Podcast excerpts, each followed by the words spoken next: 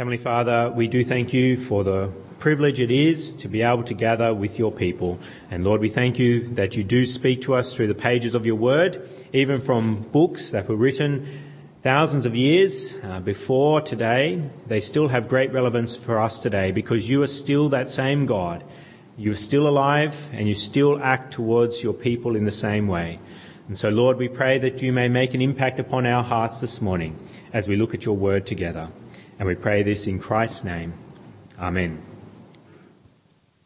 We're actually uh, going to be taking a break from the New Testament for some time, and that is to look at the book of Hosea. It is a smaller book in the Old Testament, but it still is uh, rather lengthy, and I will try and move through it rather quickly. But Hosea was a prophet that was during uh, the times when the kingdoms of Israel and kingdoms of Judah were in force. So uh, basically, if you want a recap of the Old Testament, firstly you have with Genesis, uh, God creates Adam and Eve. From Adam and Eve, you eventually get Abraham. From Abraham, his uh, great grandchildren are the 12 tribes of Israel. From those tribes, you end up with uh, the conquering of the land of Canaan. They spend some time in Egypt in slavery. Moses brings them out in Exodus. They end up in the, the, the land of Israel. But then there's a split after King Solomon, and there's a kingdom of Israel, there's a kingdom of Judah. And you see that reflected in the opening verse of Hosea, that there's different kings of two different kingdoms. It says in verse 1 of Hosea, which is found on page 889 of the Black Church Bibles, the word of the Lord that came to Hosea son of Beeri during the reigns of Uzziah, Jotham, Ahaz, and Hezekiah, kings of Judah. So we've got four kings. He's there prophesying during the times of those four kings of Judah, and also during the reign of Jeroboam, son of Jehoash, king of Israel. So Israel's in the north, Judah's in the south, and he actually has quite a significant period of time that he is a prophet for. He's there as a prophet for four kings of Judah and one king of Israel. And Hosea is told at the beginning of this book to do something that is quite unusual, quite shocking. What is that? Well, he's told to take a wife of unfaithfulness and children of unfaithfulness, an adulterous wife. In verse 2 of Hosea chapter 1, we read, When the Lord began to speak through Hosea, the Lord said to him, Go take to yourself an adulterous wife and children of unfaithfulness because the land is guilty of the vilest adultery in departing from the Lord. Hosea gets instructions to marry someone. And he's getting told what sort of character that person has to be. It has to be a wife who is adulterous. That is what he is meant to be looking for in a wife. And one other translation of this would be a wife of whoredom is the older translation, that she's actually a prostitute that he is to marry. And this isn't what you normally look for in a bride. You don't look for someone that will cheat on you, but that is what Hosea is told to do. And he's also told to take a wife that will bear him children who aren't his. You see that in the verse. Verse 2 it says, When the Lord began to speak through Hosea, the Lord said to him, Go take to yourself an adulterous wife and children of unfaithfulness. You're going to have a family where you've got children who are from affairs from your wife. They're not your kids you will have those people in your family. Now, why would God tell Hosea to do this? Well, it's there in verse 2. It says that he is to take an adulterous wife and children of unfaithfulness because the land is guilty of the vilest adultery in departing from the Lord. Hosea's marriage is meant to be a metaphor for God's relationship with the people of God. The Israelites. How they are behaving is meant to be reflected in the life of Hosea and his marry, marriage to an, a woman of unfaithfulness, an adulterous woman. And so Hosea goes ahead and does what the Lord commands. And we see that in verse 3. It says, So he married Gomer, daughter of Diblaim, and she conceived and bore him a son. And he ends up having three children by this woman, uh, Gomer. Uh, the first is uh, mentioned in verse uh, uh, 3, but of course then verse 4 plays this out. It says, Then the Lord said to Hosea, Call him Jezreel, because I will soon punish the house of Jehu for the massacre at Jezreel, and I'll put an end to the kingdom of Israel. In that day I'll break Israel's bow in the valley of Jezreel. So Gomer marries Hosea, They have a son together. His name is to be Jezreel. Why? Because it's to take significance for something that has happened in Israel history, Israelite history. What was that? Well, it says because of the house of Jehu for the massacre at Jezreel. Uh, this is uh, not quite clear as to what event is actually de- uh, being spoken of here. It could be where Jehu himself, who was a king of Israel, did indeed massacre a lot of people, but then his house, uh, his his sons, who were subsequent kings from him, also did persecute uh, those who were true worshippers of God as well. And so God is telling Hosea, have this son, call him Jezreel, because at Jezreel, this place, a lot of God's people have died. And he is meant to stand out as a metaphor to, uh, for people to listen to that God is not happy with them and what has been going on at Jezreel. Also, another child is born, and that's in verse 6. So we have one son, then we have a daughter shows up in verse 6. It says, Gomer conceived again and gave birth to a daughter. Then the Lord said to Hosea, Call her Lo Ruhamah, for I will no longer show love to the house of Israel, that I should at all forgive them. See, the first son, Jezreel, is probably Hosea's son. It says in verse 3, uh, so he married Gomer, daughter of Diblaim, and she conceived and bore him a son. But remember, he was meant to marry a woman who would have children of unfaithfulness. And so the third, uh, the second child, the daughter, appears to not be Hosea's child. It doesn't say that Gomer bore to Hosea a daughter. No, she just bears a daughter. She has committed an act of adultery and actually conceived a daughter from that adulterous relationship. And that's also hinted at in the way that the name of the child is presented. The name of the child is Lo Ruhamah, which if you follow the little footnote in verse 6 down to the bottom, if you know some Hebrew, it means not loved. And so, of course, it would be difficult for Hosea to love a daughter that is not his, that is born from an adulterous relationship. But this daughter is meant to signify that God is unhappy with the people and he does not love them. That they are like this daughter that they are from an adulterous relationship and he is not happy with them. So the daughter is meant to be another metaphor for the relationship that God has with his people. And then there's a third child that's also born, and that is told to us in verse 8 of chapter 1.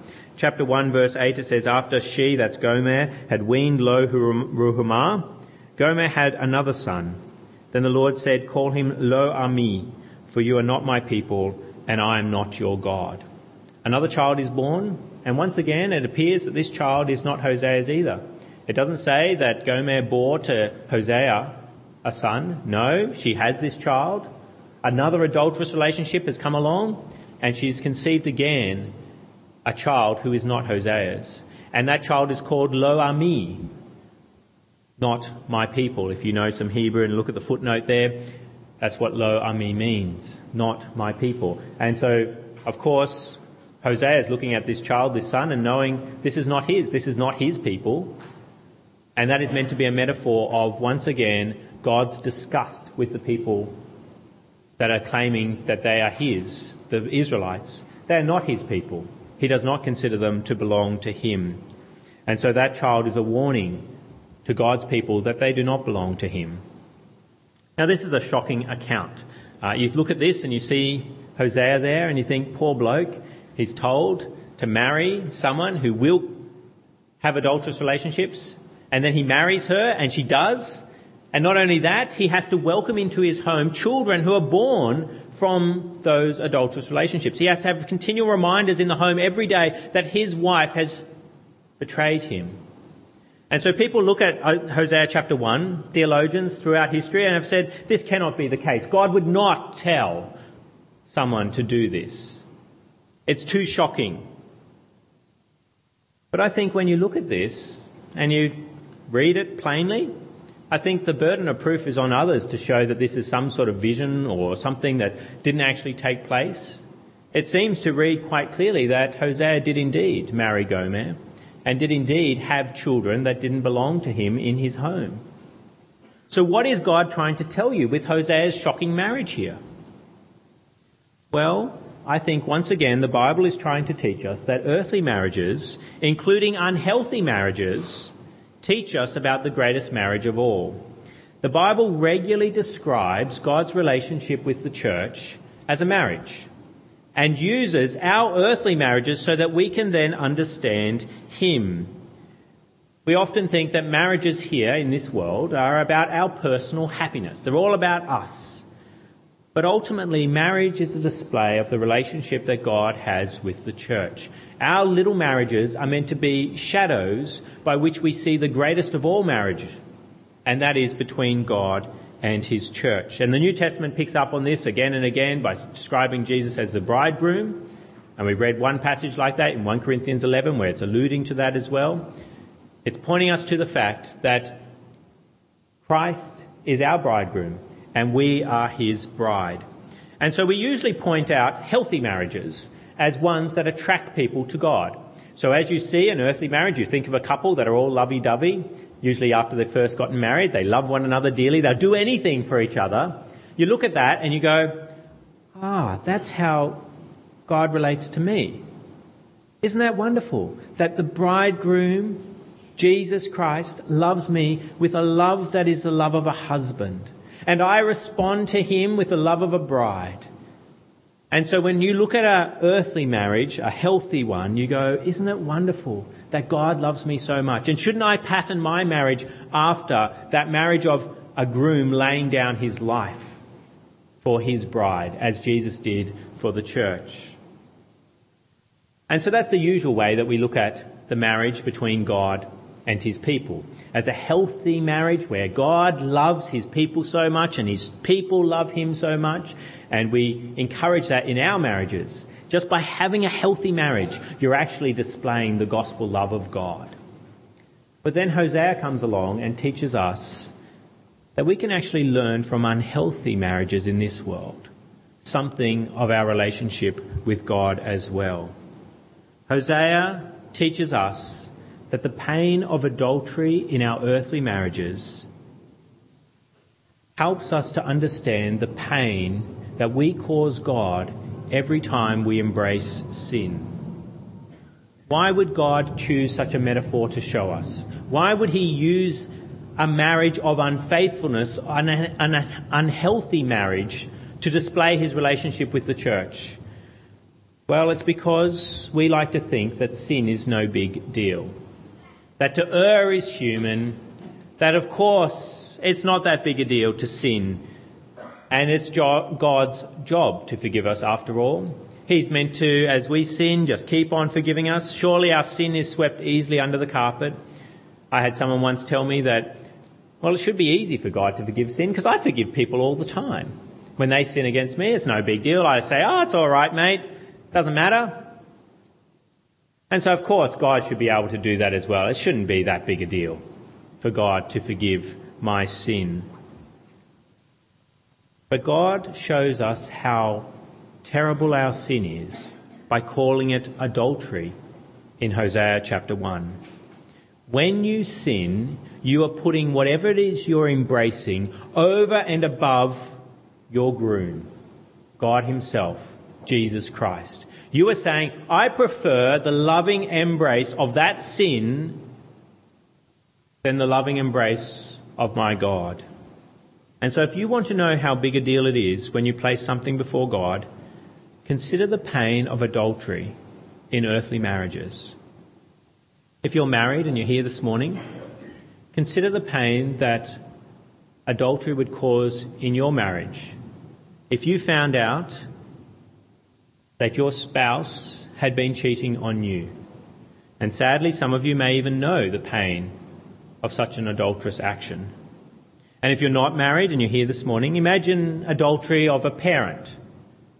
Imagine if your mother or father committed adultery or a couple that you love dearly, you, you see them together and you love how they interact with one another. Think about what it would mean if they, one of those people, the husband or the wife committed adultery or consider a future spouse committing adultery.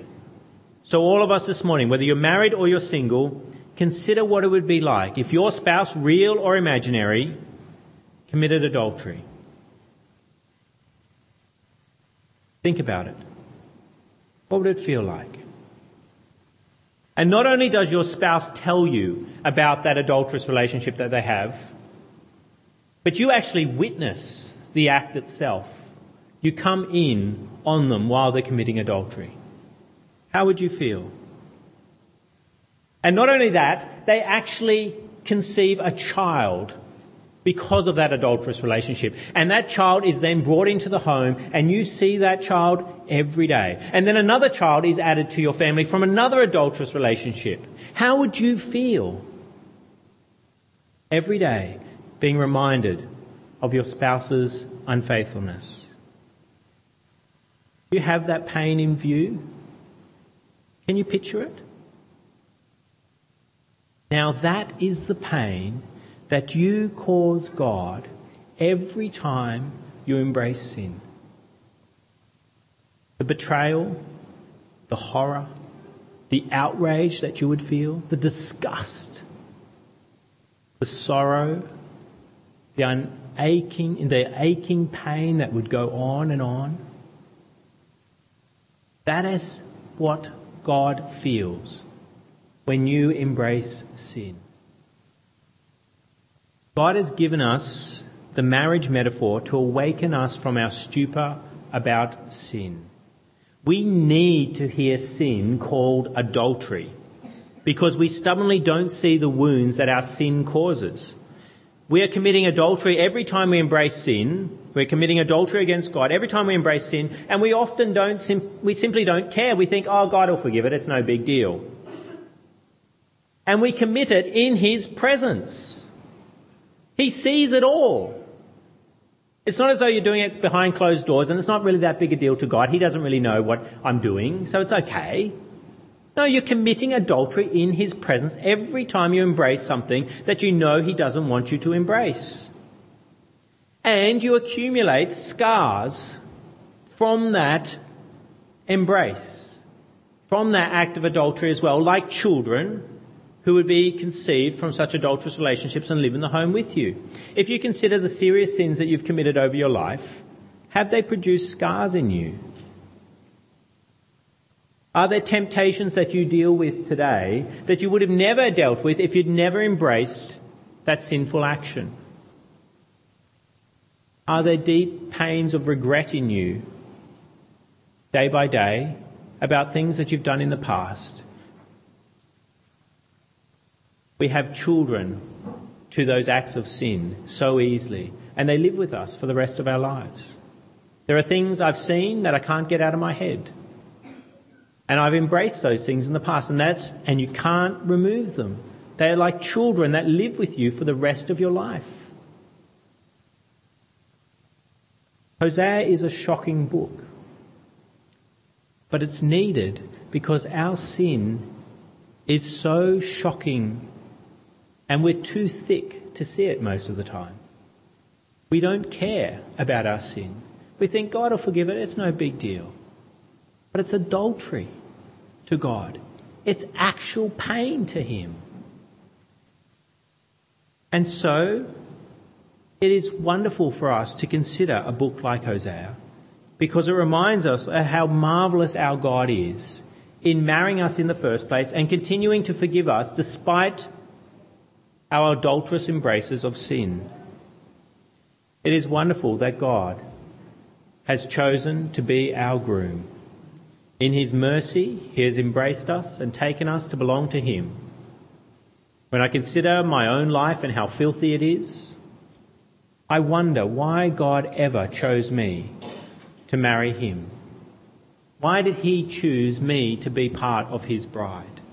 But he has. And I encourage you, if you're in this room and you've never married Christ, you've never embraced Him, you've never trusted in Him, then do so today. He is a wonderful groom, a marvellous one, unlike any other groom in this world. But if you have married Jesus, do you give yourself to false gods all too easily? Hosea calls you to repent anew and confess your adultery against God. Hosea warns you against indulging in sin. He tells you, come to God, confess your sin, and don't do it in the future. Love your groom over and above all things of this world. And so if Christ is your groom, it should grieve you to sin against him. Otherwise, you may find on Judgment Day, if you keep on embracing sin, you may find Christ on Judgment Day saying what God says to the people of Israel here in Hosea. He says, You are not my loved one, and you are not my people. If you continue to commit adultery against Christ, why do you think on Judgment Day he will say, You are my loved one and you are my people? If all your life you've claimed to be in a marriage relationship with him, but been off with other lovers all the time, causing him endless pain as you claim to be married to him. Thankfully, if you do turn to Jesus from your adultery, he is the most gracious spouse that has ever lived. You see hints of this even in the book, the graciousness of God. You see his judgment upon the people here and pointing out sin in the starkest of all terms. But you also see his grace shown as well. I mean, Hosea's name itself, if you know some Hebrew, means salvation. So there's a hint even in Hosea himself that there is salvation from sin. But also in verse 7, as he's saying that he will no longer show love in verse 6 to Israel. What does it say in verse 7? Yet I will show love to the house of Judah, and I will save them, not by bow, sword, or battle, or by horses and horsemen, but by the Lord their God. Yes, he's condemning the house of Israel, but remember there's the other kingdom, the house of Judah, and he's saying, I will show love to them. And then in verse 10, after he said, You're not my people, in verse 9, what does he say in verse 10? Yet the Israelites will be like the sand on the seashore, which cannot be measured or counted, hinting back at the wonderful covenant of grace begun with Abraham, where his people would be like the sand of the seashore. In the place where it continues in verse 10, in the place where it was said to them, You are not my people, they will be called sons of the living God. Like Hosea can't help himself here. God is, can't help himself. He's saying, You're not my people, but Oh, you, you will be called the sons of the living God. And then verse 11, the people of Judah and the people of Israel will be reunited and they'll appoint one leader and will come up out of the land, for great will be the day of Jezreel. Say of your brothers, my people, and of your sisters, my loved one. Verse 1 of chapter 2 there. It's reversed. Remember, it was a daughter that was called not my loved one. And here in verse 1 it says of the sisters, you are my loved one. And it was a boy who was called not my people, but here it said of the brothers, you are my people.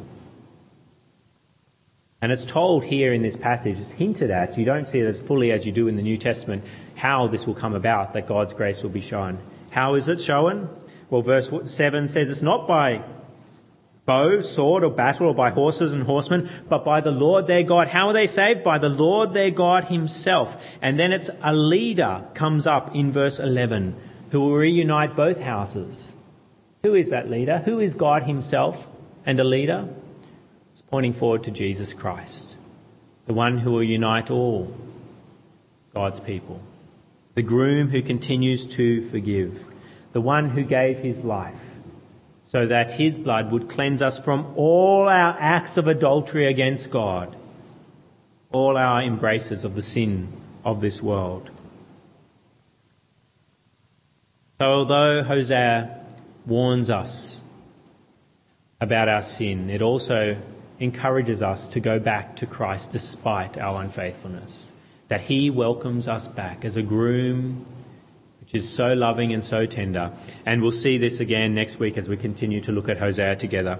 And this is the reason, ultimately, this salvation that comes, the groom welcoming back the unfaithful bride as Hosea did, welcoming even unfaith- children of unfaithfulness into his home. I think this is the reason why I believe it really took place. Because as Hosea and Gomer remain together, so Christ remains in an adulterous marriage as well. Every time I sinned in the last week, Christ remained with me despite my sin. And so people say it's too shocking a marriage. God would not order this kind of thing to take place, that Hosea and Gomer couldn't be real. But then it would be too shocking that God would remain in a relationship with people who continue to be unfaithful to Him week after week after week. And so if God does it, then I don't see a problem with Hosea doing it either. Because if Hosea and Gomer are not real, then maybe my marriage with God is not real. That maybe I'm not his people. I'm not his loved one anymore because I've been so adulterous. So let the weight of Hosea's message fall on you this morning. Yes, we look at healthy marriages to see the love of God towards us. But we should consider unhealthy marriages as well. And even imagine what it would feel like if our marriage was as unhealthy as Hosea's.